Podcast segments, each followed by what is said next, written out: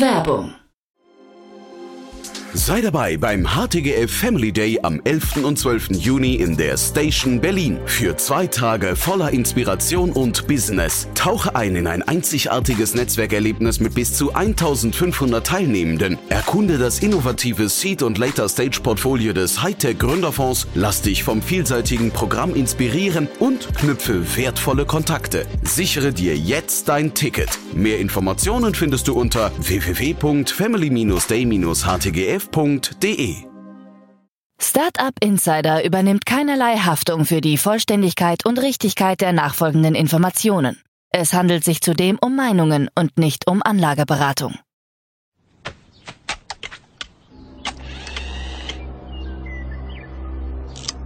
To Infinity and Beyond!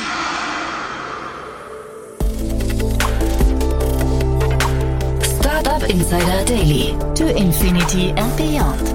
Der Podcast rund um Blockchain, Krypto, NFTs und Web 3.0. Herzlich willkommen zu To Infinity and Beyond, unser Podcast rund um die Themen Krypto, Web 3.0, DeFi, NFTs, Metaverse und alles, was die Wirtschaftswelt von morgen bestimmen wird oder bestimmen könnte. Mein Name ist Jan Thomas und ich habe das Vergnügen, immer wieder in verschiedensten Konstellationen mit den Expertinnen und Experten aus diesem Bereich zu sprechen. Heute eine ganz besondere Folge, denn wir haben mal wieder einen Gast, nach langer Zeit mal wieder. Bei uns zu Gast ist nämlich Felix Lutsch. Er ist Chief Commercial Officer von Chorus One und er trägt den, ja, ich würde sagen, augenzwinkernden, aber doch ernst gemeinten Beinamen Godfather des Liquid Staking, also quasi ein Vordenker der ganzen Bewegung oder Technologie. Und wir haben heute genau darüber gesprochen, nämlich heute geht es ausschließlich um Liquid Staking. Und das ist wirklich sehr spannend, weil es tatsächlich ein Trend ist, der ja mehr und mehr um sich greift, der seit mehreren Jahren irgendwie in aller Munde ist. Und wir haben heute mal versucht, so ein bisschen zu sezieren, zu analysieren, wo kommt das eigentlich her, was sind die Gründe dafür und wo könnte es sich auch hinbewegen. Deswegen freut euch jetzt auf ein tolles Gespräch mit unserem Stammgast Yannick Sokolov und unserem heutigen Gast Felix Lutsch, dem Chief Commercial Officer von Chorus One. Und wie gesagt, Godfather des Liquid Staking. Startup Insider Daily. To Infinity and Beyond. Super, ja, heute eine besondere Folge. Bei uns zu Gast ist Felix Lutsch, Chief Commercial Officer von Chorus One und ich habe hier stehen Godfather des Liquid Staking. Das besprechen wir gleich noch in Ruhe und bei uns zu Gast auf der anderen Seite auch noch Yannick. Hallo ihr beiden. Hallo Jan. Hi Jan. Ja, eine Gastepisode heute. Felix, ich würde sagen, wir fangen mit dir an. Ein paar Sätze zu dir, weil Liquid Staking haben wir uns heute vorgenommen. Super spannend, muss ich sagen, und freue mich auf ein Gespräch mit dir dazu. Aber erklär doch vielleicht mal deine Expertise, deinen Hintergrund in dem Bereich. Alles klar, ja. Hi Jan und hi alle. Ich bin Felix Lutsch. Ich bin jetzt seit 5 Jahren in der Staking-Industrie zugange. Wie gesagt, als Chief Commercial Officer bei Chorus One. Gerade bin ich eher in between Jobs, schaue, was ich als nächstes mache. Und zwar habe ich in 2018 eben angefangen, mich im Kryptobereich zu arbeiten, nachdem ich einen Finance-Abschluss in Frankfurt gemacht hatte und mich eben interessiert hatte, wie kann man das jetzt wirklich in der richtigen Welt anwenden. Zuerst hatte ich in meinem Master sogar eine Arbeit geschrieben über Blockchains, also private Blockchains gegen so Public Blockchains und also diese offenen Blockchains, und da war eben Proof-of-Stake immer ein großes Thema. Da werden wir jetzt natürlich auch viel drüber reden, und innerhalb dieser 5 Jahre, die ich bei Chorus One war, bis jetzt vor kurzem, habe ich eben als Research Analyst zuerst, dann als Business Development Manager und irgendwann quasi als Chief Commercial Officer die Business Operations Seite mit Partnerschaften und so weiter geführt, und ja, in der Zeit auch viel über das Thema gelernt und viel dazu beigetragen, wie sich das alles entwickelt hat. Und ja, da werden wir heute wahrscheinlich eintauchen. Deswegen, ja, vielen Dank nochmal. Ja, toll. Ich freue mich wirklich sehr. Und Yannick, ich würde sagen, ein paar Sätze auch noch zu dir, oder? Ja, gerne. Yannick Sokolov. Ich bin seit 2016/17 Vollzeit im Blockchain-Bereich tätig und aktuell bei Chorus One und hatte das Glück, hier auch mit Felix einiges zusammenarbeiten zu können. Ist wie gesagt ein Krypto-Infrastruktur-Provider, und wir haben diverse Validator und lassen Infrastruktur für, ich glaube, mittlerweile fast 50 verschiedene Blockchains laufen. Daher auf jeden Fall mit dem Thema sehr vertraut, und ja, ich freue mich, dass wir heute in dieser, sag ich mal, etwas anderen Konstellation zusammenkommen und das Thema Staking bzw. Liquid Staking besprechen. Finde ich super. Ist auch ein relevantes Thema, ne? Ich würde sagen, wir steigen auch mal ein, aber ich glaube, wir machen es High Level erstmal am Anfang. Mal so die Leute, die vielleicht gar nichts mit dem Begriff anzufangen wissen, mal kurz abzuholen, oder? Genau. Ich würde sagen auch, bevor wir in den Deep Dive zu dem Thema reingehen, wir haben ja wirklich auch schon viel über dieses Thema gesprochen, auch über Lido als einer der größten Anbieter des Liquid Stakings, und ja, ist ja auch generell ein Thema, was viel besprochen wurde dieses Jahr. Aber vielleicht erstmal zum Einstieg eine kurze Auffrischung zum zum Thema Staking an sich. Das Konzept des Stakings kommt von der Art, wie Proof-of-Stake-Blockchains gesichert werden im Endeffekt. Proof-of-Stake ist ein Konsensusmechanismus, der festlegt, wie eine Blockchain Blocks baut, beziehungsweise in welcher Reihenfolge diese Blocks in die Chain mit aufgenommen werden, und ist so das Gegenstück zu dem Proof-of-Work-Konsensusmechanismus, den Bitcoin benutzt. Um an dem Proof-of-Stake quasi teilnehmen zu können und zu helfen, dass die Blockchain eben richtig läuft und dass da alles den richtigen Gang geht, kann man seine Tokens eben staken. Das heißt sozusagen im Wallet mehr oder weniger einfrieren. Staken ist eine Art Kaution, würde ich sagen, die man hinterlegt, um Teil des Systems zu werden oder zu sein. Diejenigen, die ihre Tokens dann staken, werden meist Validator oder Validatoren genannt, weil ihre Aufgabe eben ist, Transaktionen zu validieren, zu bestätigen und neue Blöcke zur Blockchain hinzuzufügen. Es gibt auch sogenannte Delegated Proof-of-Stake-Blockchains. Hier kann man als Token-Holder seine Tokens auch an bestehende Validators delegieren. Das heißt, das macht es ein bisschen einfacher, weil man nicht selber die Blockchain validieren muss, sondern eben das an andere Validators eben geben kann, delegieren kann und die sich dann darum kümmern. Und wenn man an diesem Konsensus teilnimmt, kriegt man dafür natürlich auch eine Belohnung. Vielleicht noch kurz, warum Staking an sich eine wichtige Sache ist. Zum einen ist eben die Sicherheit, die gerade schon angesprochen wurde. Die Validator haben ihre eigene Kryptowährung, ihre eigenen Tokens, die gestaked werden. Dadurch haben sie natürlich einen finanziellen Anreiz, auch ehrlich zu handeln. Denn wenn sie versuchen, das System irgendwie zu manipulieren oder irgendwie die falschen Blocks zu bauen, dann können diese Tokens geslashed werden, also quasi beschlagnahmt oder halt gelöscht auf gut Deutsch. Und dann verliert man eben seinen Stake. Und das ist eben dieser Mechanismus, der das Ganze, dem Ganzen unterliegt, dass man eben da die ehrliche Handlung hat. Und ein zweites Thema ist die Motivation durch Belohnung. Natürlich macht man das nicht einfach nur so, weil man ein gütiges Herz hat, sondern wenn man natürlich Interesse an dieser Blockchain hat, und da teilnimmt, das auch und dafür sorgt, dass alles gut läuft, wird man da von dem Proof-of-Stake-System auch belohnt. Das führt natürlich auch potenziell dazu, dass mehr Leute teilnehmen, was im Sinne des Netzwerkes ist. Und viele dieser Belohnungen gerade zu Anfang kommen aber auch daher, dass die Netzwerke am Anfang häufig inflationär sind. Und das heißt, wenn man seine Tokens nicht staked, dann, wie es mit dem Euro ja auch so ist, verlieren die an Wert mit der Zeit. Und das ist natürlich dann auch ein weiterer Mechanismus, der dafür sorgt, dass gerade zu Anfang die Leute eben motiviert sind, da ihre Tokens zu staken. Es gibt noch das Thema Energieeffizienz, das wird häufig im Vergleich zu Bitcoin angesprochen. Bei Proof-of-Work braucht man ja ganz viel Hardware, die dann ganz hochintensive Rechenleistung vollbringen. Das ist bei Proof-of-Stake nicht so, es ist deutlich weniger energieintensiv. Und das liegt eben daran, dass hier der Wert eben auf den Stake, auf den Anteil an Tokens gelegt wird und nicht darauf, dass eben komplexe mathematische Rätsel gelöst werden. Einige glauben auch, dass Proof-of-Stake zu einer größeren Dezentralisierung führen kann, da es eben deutlich einfacher ist, teilzuhaben an diesem Prozess. Also zusammenfassend kann man, glaube ich, sagen, dass das Staking in Proof-of-Stake-Blockchains sowohl die Sicherheit als auch eigentlich im Großen und Ganzen die Beteiligung der Community fördert und es gleichzeitig aber deutlich energieeffizienter macht. Das ist quasi so das, was diesem Ganzen zugrunde liegt. Und jetzt gibt es eben auch das sogenannte Liquid Staking, und das ist ja eins der Themen, die wir heute uns ein bisschen genauer angucken wollen. Und das wäre dann auch die erste Frage direkt an dich, Felix. Wir witzeln ja auch gerne darüber, und auch bei Twitter und an anderen Podcasts wirst du gerne als Godfather des Liquid Staking bezeichnest. Und das liegt daran, dass du hierzu schon einen Blogpost geschrieben hast in, ich glaube 2019 war das. Da war Ethereum noch ganz, ganz weit weg von Proof of Stake. Vielleicht kannst du uns dahin einmal mit zurücknehmen und so ein bisschen erklären, worum es darum ging, was die Gedanken waren, die zu diesem Prozess geführt haben. Und genau, vielleicht legen wir damit los mit der Geschichte des Liquid Stakings. Ja, klar, super gerne. Und zwar, wie du schon erwähnt hattest, Yannick, gibt's ja eben dieses Prinzip vom Delegated Proof-of-Stake, dass eben die Validatoren jetzt nicht unbedingt also jeder, der Token hat und staked, muss auch unbedingt die Infrastruktur selber betreiben. Das ist normalerweise eben ein sehr technisches Unterfangen, und man muss da natürlich ein Rechenzentrum haben und eben 24/7 diese Validatoren überwachen. Und das kann natürlich jetzt nicht jeder Otto-Normalverbraucher. Darum gab's dann bei verschiedenen Netzwerken, also man muss auch sagen, Proof of Stake ist natürlich jetzt bei Ethereum implementiert, aber auch in vielen anderen Konkurrenten oder eben anderen Blockchains. Und da gibt's dann eben auch Unterschiede, wie Proof of Stake da jetzt implementiert ist zwischen diesen Netzwerken. Und bei Delegated Proof of Stake hat man schon dieses Konzept, dass man als Tokenholder einfach seine Token einer Firma sozusagen oder einem Individuum delegieren kann. Und Wir hatten uns das, also das ist eine der ersten Blockchains, die wir damals mit Chorus One supported hatten, Cosmos Hub, der eben dieses delegierte Proof-of-Stake hatte, weil wir als Ethereum noch auf Proof-of-Work war.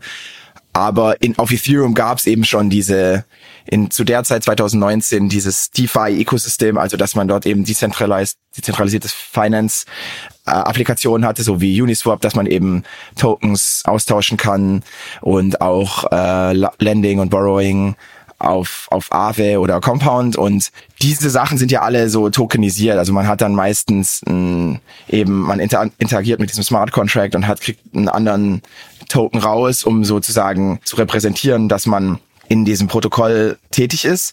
Und bei Proof-of-Stake haben wir dann eben auch 2019 realisiert, dass man viele Sachen vereinfachen kann, von der User Experience beim Staking und auch diese Teilnahme an dem an dem Decentralized Finance Ecosystem, wenn man diesen Stake quasi tokenisiert. Also die Idee ist dann, dass, wie Yannick auch vorhin schon erwähnt hatte, wenn man staked, friert man seine Token ja sozusagen ein und ist dann eben quasi dem Protokoll schuldig, wenn man da sich missverhält. Also wenn die Validatoren eine Transaktion bestätigen, die nicht korrekt ist, dass man dann eben geslashed oder die Token konfisziert werden können. Und dieser Prozess, wenn man den Stake tokenisiert, sind die Token noch immer eingefroren, aber man kann eben diesen Token, den man rausbekommt, der seine Position sozusagen repräsentiert, weiter verleihen oder eben den verkaufen an jemand anders, der vielleicht interessiert ist am Staking, ohne diese Limitationen, die gewissermaßen von dem Protokoll kommen, so arg zu haben. Also ist jetzt ein bisschen kompliziert. Ich wette, da gibt's natürlich einige Fragen, aber darüber hatten wir dann quasi 2019 zum ersten Mal einen Blogpost geschrieben, der sich auf unseren Hackathon-Projekt bezogen hatte, wo wir es eben, das Konzept technisch umgesetzt haben. Also im Endeffekt das Liquid Staking auch einfach oft zu sehen als Improvement für die User Experience, dass Staking halt dann einfacher ist. Liquid Staking kann auch zum Beispiel erleichtern die Validator-Auswahl, da Liquid Staking so eine Art Aggregation ist, auch von verschiedenen Infrastrukturfirmen. Da können wir jetzt überall noch tiefer reingehen. Ich denke, da sind wahrscheinlich viele Fragen, die da aufkommen. Auf jeden Fall. Ja, super spannend. Und das Ganze war ja sogar in Berlin, wenn ich mich richtig erinnere. Also könnte man sagen, dass Liquid Staking in Berlin erfunden wurde. Du, nur mal kurz für die Einordnung. Ist das jetzt eine Übergangsphase, über die wir da sprechen? Also wird das hinterher die Norm, Liquid Staking? Oder ist das eher jetzt quasi eine Entweder-Oder-Geschichte hinterher? Also gibt es da quasi dann verschiedene Szenarien? Ja, also es ist eine große Diskussion auch, ob jetzt Liquid Staking die einzige Form von Staking ist. Momentan ist es so, dass es auch noch andere Formen von Staking existieren, zum Beispiel also Direct Staking, dass man eben einfach seinen Validator selber launcht oder zum Beispiel direkt mit einem Infrastrukturprovider wie Chorus One zum Beispiel einstaked und dann eben diese Liquid-Repräsentation nicht bekommt von seinem Token. Auf Ethereum momentan sind 30% circa von allen gestakten Tokens Liquid staked. Das ist auch unterschiedlich zwischen den Netzwerken. Auf manchen Netzwerken ist der Anteil von Liquid Staking deutlich geringer. Es kommt immer ein bisschen drauf an, wie viel Vorteile aus dem Liquid Staking kommen. Aber es gibt auf jeden Fall viele, die der Meinung sind, dadurch, dass es eben einfacher ist zum Teil und vielleicht ein bisschen Vorteile bringt über die normale Form des Stakings, dass es zunehmen wird an Adoption von Liquid Staking. Aber ja, es gibt auf jeden Fall noch alternative Formen.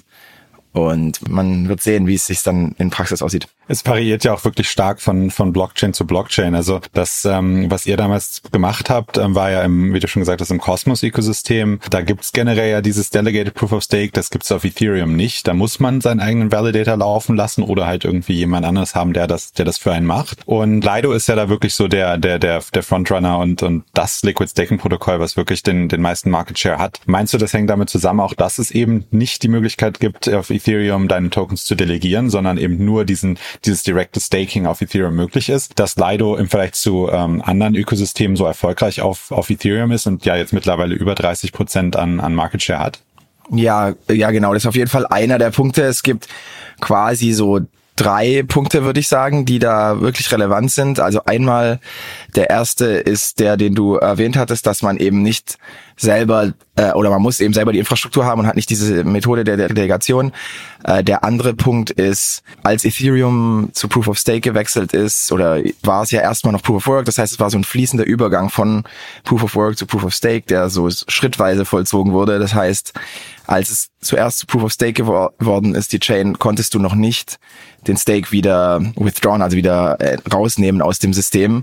Das heißt, es gab überhaupt keine Liquidität und dadurch konnte man über Liquid Staking sozusagen, weil die Liquid Staking Tokens ja gehandelt werden können, konnte man quasi dieses Risiko, dass man nicht rauskommt, zumindest dahingehend umgehen, dass man eben, wenn man doch raus will, an jemand anders, der Interesse hat, es verkaufen kann. Das war der zweite Punkt. Und der dritte Punkt ist einfach, dass in Ethereum doch auch zu dem Zeitpunkt, wo Liquid Staking aufkam oder auch jetzt noch, eben das größte Decentralized Finance Ökosystem existiert, dass eben dort andere Applikationen gibt, wie gesagt, Lending, Borrowing, Liquidity, Provisioning, dass du eben da diese Tokens auch anwenden kannst und nochmal mehr Yield verdienen kannst oder eben andere Sachen ausführen kannst.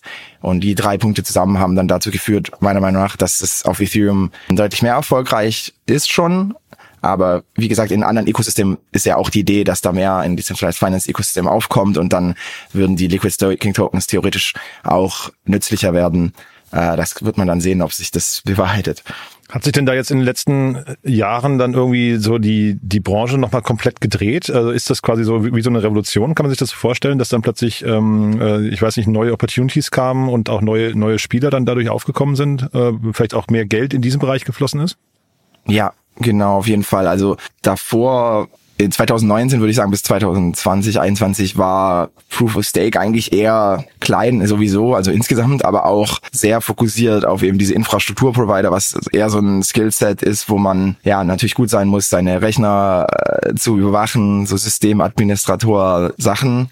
Und jetzt, wo sich dann mehr in sozusagen in diesem Bereich Decentralized Finance bewegt hat, sind es eben mehr auch Smart Contract Engineers und eben eher so Financial Engineering, sag ich mal, also verschiedene so Applikationen, die dann eher einen anderen, ja, andere Projekte, die dann auch darauf aufbauen und eben diese Liquid Staking Tokens dann entweder interessant irgendwie da Nuancen haben, wie sie das Stake dann delegieren an die verschiedenen Validatoren oder eben auch die verschiedenen Integrationen mit anderen Projekten, die eben Decentralized Finance machen und da gibt's eben dann doch viele Themen, wo viel Funding auch eingegangen ist und viele Innovationen auf verschiedenen Netzwerken und ja, das ist auf jeden Fall ein großes Thema. Generell ist ja das Thema, dass man beim Liquid Staking eben nicht diese Unbonding Periods hat, dass man ja häufig eine Exit Queue hat bei Validatoren auf Ethereum, aber eben auch bei anderen Projekten hat man dann ja teilweise bis zu 21 Tage oder teilweise noch länger, die man braucht, wenn man jetzt heute sagt, nee, ich möchte meinen Stake eben withdrawn und nicht mehr im Validator lassen,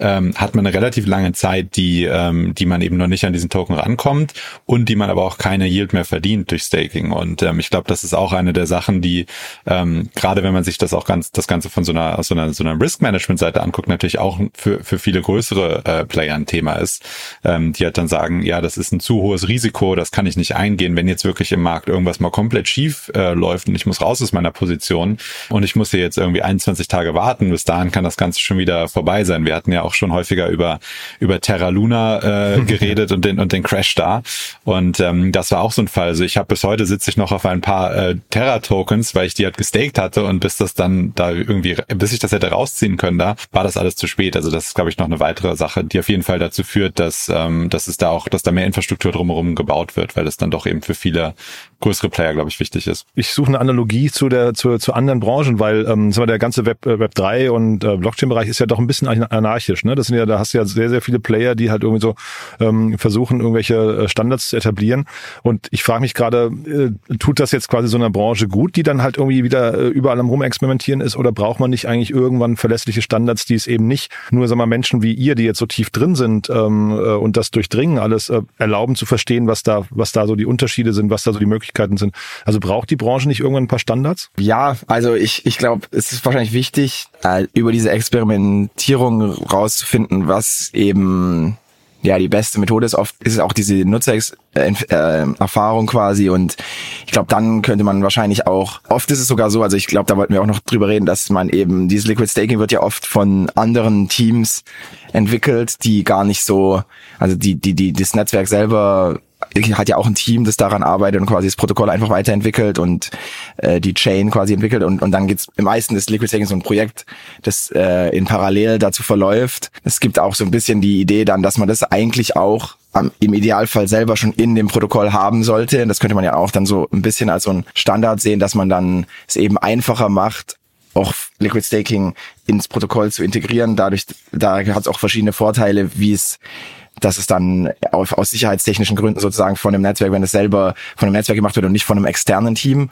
Ich glaube, das könnte man, ist eine Direktion, die wahrscheinlich Sinn ergeben würde. Ich glaube, auf Dauer wird es dann natürlich auch sehr abstrahiert im Endeffekt vom Nutzer. Liquid Staking ist ja auch schon so ein Schritt in die Richtung, dass es eben einfacher wird. Du musst nicht mehr selber deine Infrastruktur laufen lassen und komplett alles verstehen, sondern hast halt einfach nur noch diesen Token, der da eben täglich Interest verdient und viel mehr musst du dann eigentlich schon fast auch nicht mehr wissen. Und ich glaube, dieser Trend ist auf jeden Fall sichtbar und wird wahrscheinlich auch weitergehen, so insoweit, dass dann irgendwann jeder, der irgendeine App hat, Finance-App, da einfach wie auf seinem Tagesgeldkonto so quasi rüberschiebt, sein Geld und dann einfach beim Staking teilnimmt, über eben diese Liquid-Staking-Protokolle oder andere Formen von Staking.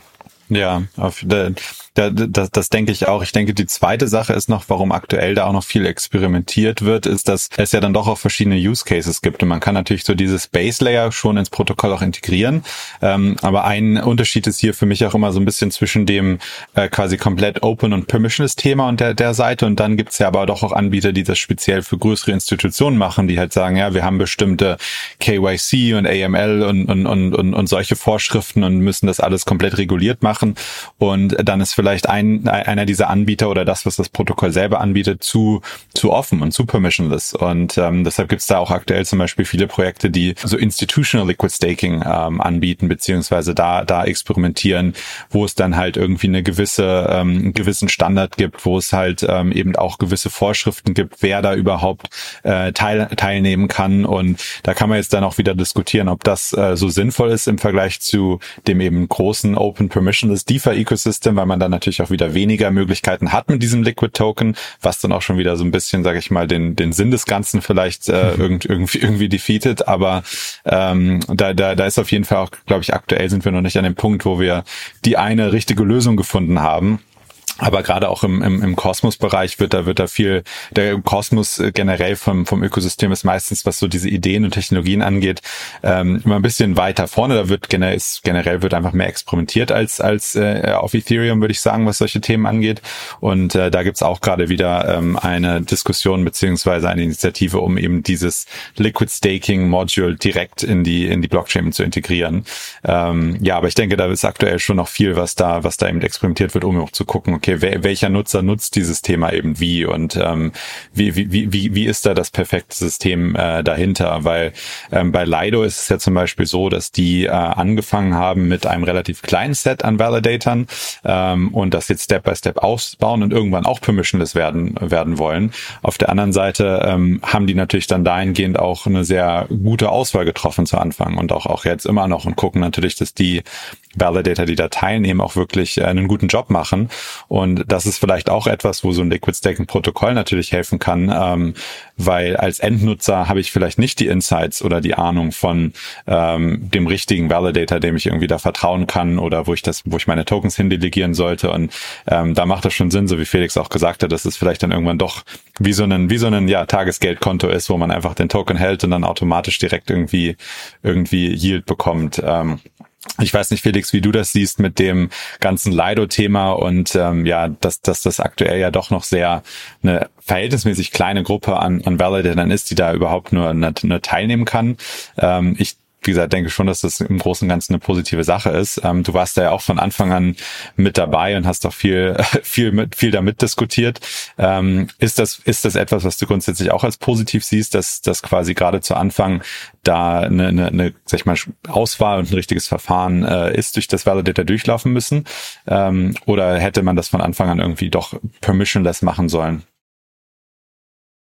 Ja, ist eine gute Frage. Ich glaube, wie gesagt, also eine der Hauptpunkte, wie sich die Liquid-Staking-Lösungen oft auch unterscheiden, wie wir jetzt auch schon gerade und Yannick viel erwähnt hatte, ist quasi diese Selektion der Validatoren oder der Firmen oder der Individuen, die da teilhaben an dem Ganzen, weil man hat ja meistens dann dieses Layer, so der Liquid Staking ist die Aggregation und verteilt dann so den Stake über die verschiedenen Validator und da gibt's natürlich genau wieder verschiedene Möglichkeiten, wie man das machen kann. Einmal vielleicht algorithmisch und wirklich sagt, auf dem Netzwerk zu schauen, wer performt gut und versuchen da zu delegieren.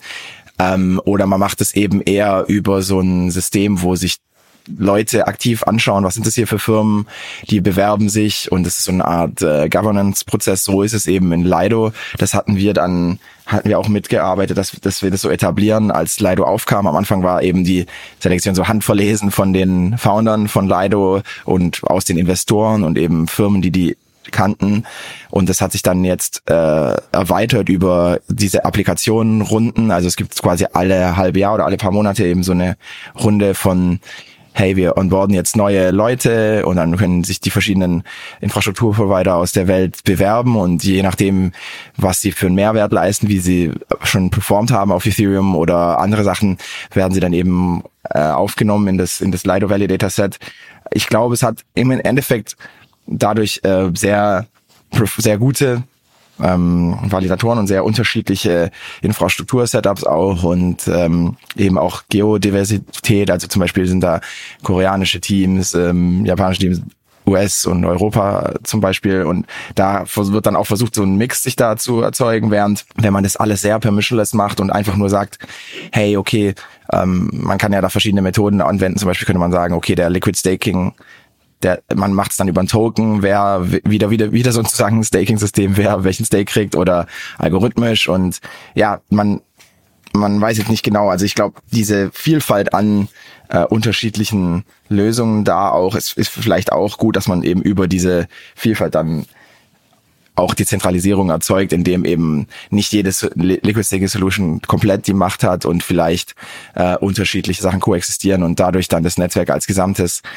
mehr dezentralisiert ist, weil eben diese unterschiedlichen Methoden existieren. Würdest du sagen, dass dass Liquid Staking Protokolle generell dann eher zu der Dezentralisierung beitragen, weil bei Lido ist ja häufig die Kritik dadurch, dass die so viel Stake haben, und es ja trotz allem zwar ein DAO ist, aber eben ein Protokoll ist, was so einen großen Teil des Stakes auf Ethereum kontrolliert, dass es net positive ist, weil eben da doch dann dafür gesorgt wird, dass es Geodiversity gibt, dass es eben eine gute Auswahl an Operatoren gibt, die da drunter ist, weil wir sehen ja schon, es gibt jetzt zwar schon noch ein paar andere Protokolle, aber die sind bei weitem nicht so populär wie Lido und ein Teil davon ist bestimmt ja auch, dass eben Lido die höchste Liquidität hat, was ja schon, wie wir besprochen hatten, ein wichtiger Aspekt ist, aber eben auch diese Staked ETH, also Lidos Liquid Staking Token, ja auch diese Integration in das ganze DeFi-Ökosystem hat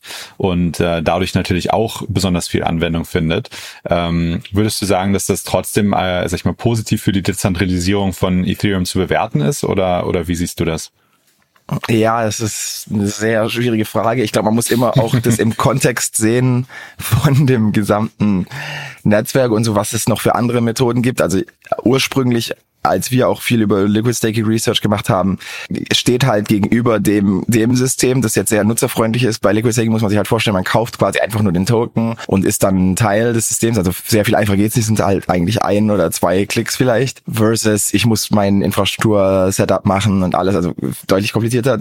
Und das steht halt gegenüber so der anderen Experience, dass man vielleicht einfach mit einer zentralisierten Börse, so wie Coinbase oder Binance, seine Token einfach dort hält, im Custody von denen und dann quasi das Staking im Hintergrund für einen machen. Und das ist natürlich im Endeffekt meistens zentralisierter, weil diese Börsen haben natürlich dann meist vielleicht nur einen Validator-Partner, ihr Inhouse-Team oder vielleicht 1, 2, 3 wenige und eben halten auch die Token. Also es ist dann nicht mehr der Core, die Gedanke von Krypto, wo man so selber not your keys, not your coins, also selber im Verwahrung von seinen Assets ist. Und da würde ich sagen, dass Liquid Staking dann doch gut ist, aber natürlich dadurch, dass es dann so groß wird, wird's dann auch wieder selber zum Problem. Also ich glaube, da hat man immer so eine gewissen Kampf zwischen diesen Sachen, weil ich glaube, es tendieren viele Sachen in der Welt einfach zu so Power-Law-Dynamiken, dass man eben da dann viel sich dann vereint dort in dem Liquid-Stake-Protokoll.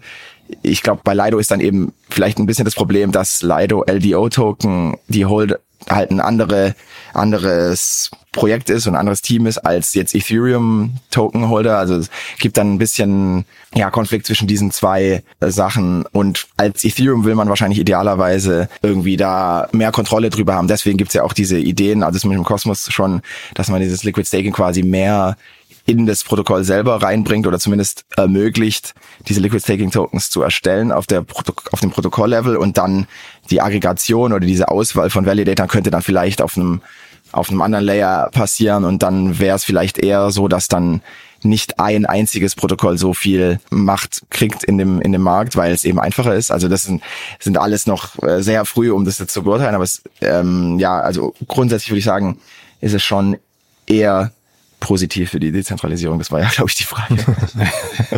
Ja. Ein bisschen abgeschaltet. Ich sehe auch gerade, das ist natürlich ein guter Punkt von dir, sowohl Coinbase als auch Binance. Ich habe gerade hier mal bei Rated Network geguckt auf Ethereum. Coinbase hält 10% des Stakes, also auch sehr viel, und Binance fast 6%. Also sind direkt nach Lido die zwei größten Entities, und die dritte dann ist Kraken. Also 3 zentralisierte Kryptobörsen, die zusammen fast auf das Gleiche kommen. Also das ist natürlich auch nochmal ein guter Punkt, da hatte ich gar nicht so drüber nachgedacht, dass natürlich dann die es auch sehr einfach machen, aber dann im Endeffekt ja auch ein zentralisierter Anbieter sind. Vielleicht dann, wenn wir schon so ein bisschen darüber gesprochen haben, wie wählt man denn die richtige Option für einen selber aus? Ist es Liquid Staking? Ist es doch irgendwie direkt an den Validator? Was sind da so ein bisschen so die Vor- und Nachteile deiner Meinung nach zwischen dem direkten Staken versus dem Liquid Staken, und was ist vielleicht für verschiedene Leute die bessere Option, wenn ich jetzt wenig Tokens habe oder sehr viel? Ja, das ist ein sehr interessantes Thema. Ich glaube, es gibt eben verschiedene Dimensionen, die man da einbeziehen sollte. Also einmal, wenn man sehr technisch begabt ist oder vielleicht auch Lust hat, sehr sich dieses Netzwerk zu dezentralisieren oder teilzunehmen, und eben dann ist natürlich die beste Option, das irgendwie versuchen selber zu machen oder sich vielleicht ein Validator-Team zu suchen, das man irgendwie unterstützen will oder mit dem man zusammenarbeitet. Das ist glaube ich, oft eine Option für Leute, die eher nicht so technisch versiert sind, aber oder vielleicht gerade starten, ist dann oft auch tatsächlich die Exchange halt da eine einfache Version, weil man dann auch vielleicht noch nicht so sicher ist, sich die Keys selber zu halten oder auch das Ganze mit solchen Smart Contracts zu interagieren. Ich glaube, aber wenn man dann sich mehr mit dem beschäftigt, wenn man so ein bisschen, sage ich mal, Intermediate User ist, dann wird wahrscheinlich Liquid Staking die interessanteste Option. Und falls man so richtig komplex und viele Assets hat und auch viele regulatorische Bedenken vielleicht hat, dann sind dann nochmal eben andere Anforderungen, die man hat. Und dann wird man sich wahrscheinlich genau überlegen, okay, ich werde jetzt hier mit einem Infrastrukturprovider machen, der auch in meiner Jurisdiction ist und vielleicht, zum Beispiel, als wenn wir jetzt in Deutschland sind, auch irgendwie in Deutschland ist und da reguliert oder nicht reguliert, aber zumindest da Zertifikat und Firma hat und so, und dann so kann man sich dann, glaube ich, also gibt dann verschiedene Dimensionen, was einem eben wichtig ist. Ich glaube, Liquid Staking ist halt auch interessant, wenn man natürlich noch mehr an diesem Decentralized Finance System dann teilhaben will. Das ist aber eigentlich, glaube ich, oft nur so ein kleinerer Teil der Nutzer, für die das wirklich interessant ist. Dadurch, dass die Nutzererfahrung auch deutlich entspannter ist bei Liquid Staking, sage ich mal, wird es auch interessant für Anfänger und Leute, die eben einfach nur diesen teilnehmen wollen am Netzwerk und eben diesen passiven Income sozusagen erzeugen wollen. Da ist dann doch Liquid Staking oft auch eine gute Option, die so leicht zugänglich ist. Ja, spannend. Ich denke auch, und einen Punkt, den hatte ich ja ganz am Anfang auch schon angesprochen, ist, dass man, wenn man Tokens auf einer Proof-of-Stake-Blockchain hält, die wahrscheinlich aber staken sollte und vielleicht an einem dieser Punkte, die du gerade genannt hast, je nachdem, wo man sich auffällt und wie kryptoversiert man ist, dann eben die richtige Option für sich auswählt, aber dass man diese Tokens auf jeden Fall staked, damit man eben nicht durch Inflation und Ähnliches aus der Position, die man hat, eben rausinflated wird und dass da weniger ist. Und es hat ja auch wirklich noch den Vorteil, dass man hilft, das ganze Netzwerk zu sichern und eben an diesem Konsensus teilzunehmen. Und ich denke schon, dass das eine Sache ist, die man machen sollte, wenn man Interesse an Blockchains hat. Und wir kennen ja aber auch genug Leute, die eigentlich nur Meme-Coins traden wollen und sonst irgendwie nicht so viel Interesse an der Technologie darunter haben. Ja, aber super spannend. Also ich denke auch, ich habe natürlich die ganze Bandbreite auch schon ausprobiert und ich denke schon, dass Liquid Staking auf jeden Fall die User Experience um einiges verbessert und das ist ja auch immer ein Thema, wo wir hier auch schon häufig drüber gesprochen haben im Podcast, dass es doch noch nach wie vor sehr schwer ist, wirklich diese ganzen Sachen on-chain zu machen und da zu wissen, was richtig ist und dann einen einfacheren Weg zu haben, eben das dann doch selber on-chain machen zu können und dann darüber teilzuhaben am Ökosystem ist, finde ich, eine super spannende Sache. Ja, ich wollte auch damit nochmal fragen, so eine Timeline, ob man die weiterzeichnen kann. Ne? Ihr habt ja jetzt gesagt, 2019 habt ihr die Debatte irgendwie begonnen. Wie sieht das nach vorne aus? Also was sind so jetzt die nächsten Meilensteine, die passieren müssen, um jetzt hier irgendwie, ich weiß nicht, Ruhe in den Markt zu bekommen oder Standards zu etablieren? Was muss da jetzt passieren und über welchen Zeithorizont reden wir da? Ja, also ich denke, man ist jetzt gerade ist nochmal so eine Phase, wo auch wirklich viel Projekte in dem Bereich nochmal Geld gesammelt haben und irgendwie nochmal sozusagen competen mit Lido, die ja sehr erfolgreich waren in der ersten Phase und dadurch auch bewiesen haben sozusagen, dass dieses Business Model oder diese Idee Liquid Staking doch auch vielleicht ein interessantes Konzept ist für Investoren, die eben nochmal mehr Exposure haben wollen zu diesem Staking-Bereich oder eben vielleicht bessere Bet als einfach nur Ethereum oder irgendwelche Staking-Tokens zu kaufen. Also das ist zumindest so die Idee. Und dann, ich glaube, dann gibt's dann da eben wahrscheinlich die nächsten, ja, ist schwierig mit der Timeline. Also es gibt ja gleichzeitig noch verschiedene Netzwerke und gerade gibt's so diesen Trend nochmal, dadurch, dass wir jetzt im Bear Market sind und nicht viel anderes passiert und noch nicht so wirklich beim letzten Bull Market sind ja auch viele, also gerade zum Beispiel Solana, ich weiß nicht, ob ihr das mal besprochen habt, dass dann auch manche Blockchains so an ihre Grenzen der Performance gekommen sind und es gibt ja gerade noch so diesen Trend zu diesen vielen so Application-Specific Blockchains, also so viele neue Netzwerke, die eben dann gewissen Nutzen oder Use Cases eben dienen und dadurch dann eben eher skalierbar werden. Und da gibt's dann nämlich auch, also je nachdem, wie die dann aufgebaut sind, gibt's da eben nochmal auch Potenzial für Liquid Staking. Und bis sich dann da alles konsolidiert hat, was jetzt die beste Methode ist, so Smart Contract Applikationen zu bauen, die auch wirklich in der echten Welt dann Anwendung finden. Und dann sozusagen, welche Methode des Stakings die richtige ist. Ich glaube, da haben wir schon noch ein paar Jahre vor uns und auch noch Innovationen, wie dieses Liquid Staking eben in dem Finanzsystem noch eingebunden ist mit diesen Integrationen und so. Da gibt's auch noch viele Projekte, über die wir jetzt noch gar nicht so richtig gesprochen haben, also die dann nochmal irgendwelche neuen Sachen reinbringen. Und ich glaube, ja, da haben wir wahrscheinlich schon noch eine Reise vor uns, bis das sich dann so weit konsolidiert hat, dass es dann eher etwas weniger volatil oder weniger zentralisiert auch ist. Spielen. Ja, es gibt. Achso, ja, Entschuldigung. Nee, ich würde nur sagen, es gibt ja auch so Themen wie das Restaking, das hatten wir ja auch schon mal grob angeschnitten. Mhm. Das sprengt jetzt auf jeden Fall den Rahmen, da tiefer reinzugehen, aber da wird auch nach wie vor ja viel experimentiert, wie Felix auch gesagt hat, über die verschiedensten Blockchains hinweg. Also ich denke auch, dass es da noch einiges zu tun gibt, bevor wir da irgendwie zu einem Standard kommen. Spielen denn, nur mal so fürs Verständnis, wir sehen das ja in der Gesamtdebatte, wenn man das Gesamtbild anguckt, sieht man ja, dass so die großen Banken, BlackRock, keine Ahnung, auch Marken dann irgendwie anfangen, irgendwie also viel mit NFTs und sowas, aber dass quasi große Brands und große Marken anfangen, sich mit diesem ganzen Thema zu beschäftigen. Würden die hier auch eine Rolle spielen oder ist das jetzt hier einfach, ist das jetzt so technisch und so losgelöst quasi von der Umsetzung hinterher, dass das für die Marken und BlackRock dieser Welt keine Rolle spielt? Ja, ich denke, dass Marken jetzt, also einen BlackRock oder einen Louis Vuitton oder sowas, hat wahrscheinlich da ein bisschen weniger Interesse dran. Aber natürlich Firmen wie einen Google oder einen Amazon, die sowieso ja eine Cloud-Infrastruktur haben, für die ist das sehr, sehr nah dran. Oder auch viele Telekommunikationsunternehmen haben schon eine Infrastruktur, die sehr ähnlich ist zu dem, was man braucht für Staking an sich. Inwieweit diese Unternehmen quasi ins Liquid-Staking einsteigen, das bleibt so ein bisschen natürlich abzuwarten, auch inwiefern sich das ganze Thema halt ins Protokoll selber irgendwie da einschleicht.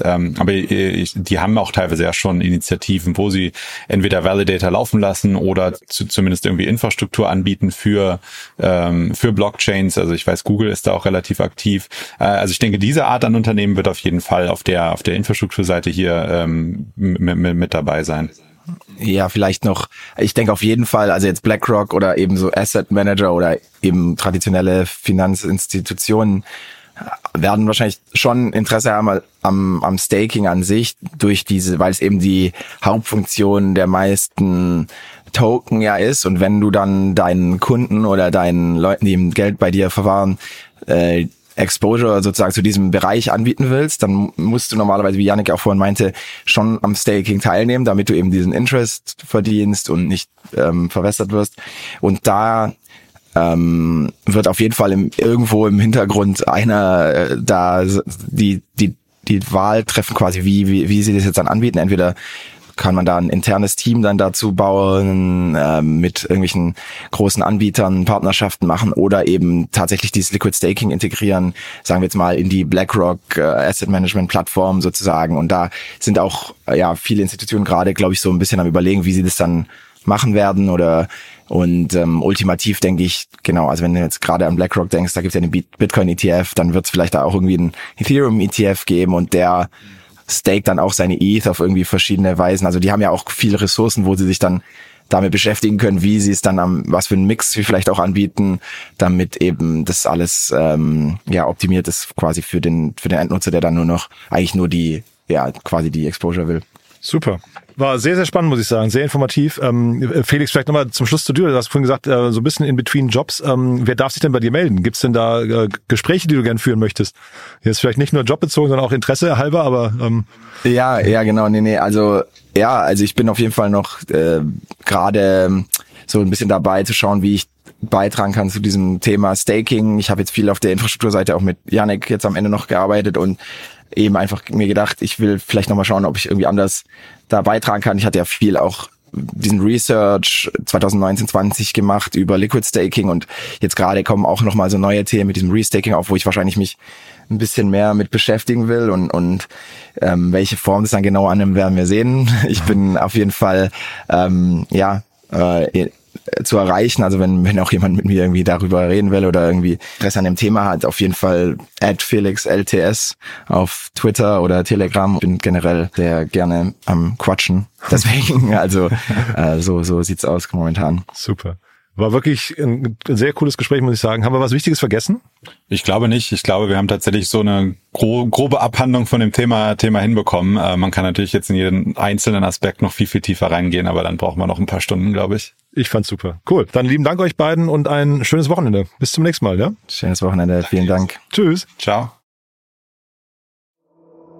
Startup Insider Daily to Infinity and Beyond. Der Expertendialog mit Daniel Höpfner und Kerstin Eismann rund ums Thema Krypto, Blockchain und Web 3.0. Ja, das waren Yannick Sokolov und Felix Lutsch und das war die neueste Folge von To Infinity and Beyond. Super, ne? Hat richtig viel Spaß gemacht. Ich hoffe, ihr habt's alle verstanden. Ist natürlich, ein bisschen harter Tobak, auch für mich. Ich bin ja auch nicht so tief drin in der ganzen Thematik, aber ich sag mir immer, wenn ich's verstanden habe, dann geht's euch auch so und ich fand's wirklich großartig, muss ich sagen. Wieder sehr, sehr viel dazugelernt und bin sehr gespannt, wie es da weitergeht. Ich könnte mir auch vorstellen, dass Felix nicht das letzte Mal hier zu Gast war. Schauen wir mal, auf jeden Fall sehr, sehr cool, muss ich sagen. Auch nächste Woche haben wir einen Gast. Dazu möchte man noch nichts verraten, aber auch das wird super spannend. Da gibt's nochmal einen Deep Dive in einen anderen Themenbereich. Ja, und ansonsten hoffe ich natürlich, euch hat's gefallen, euch hat's Spaß gemacht und wenn dem so sein sollte, wie immer die Bitte gerne weiterempfehlen, teilt das Ganze gerne auf den verschiedensten sozialen Netzwerken, auf LinkedIn oder Twitter und so weiter.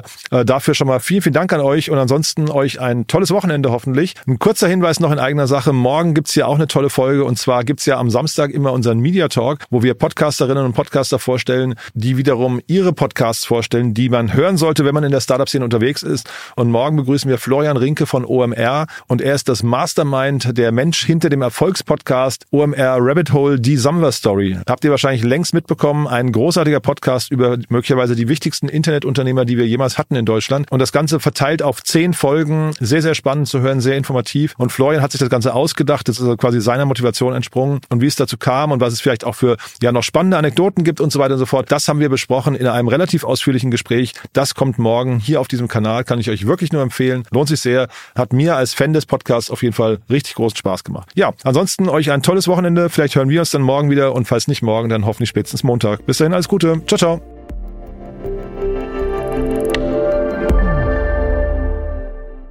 Diese Sendung wurde präsentiert von Fincredible. Onboarding made easy mit Open Banking. Mehr Infos unter www.fincredible.io.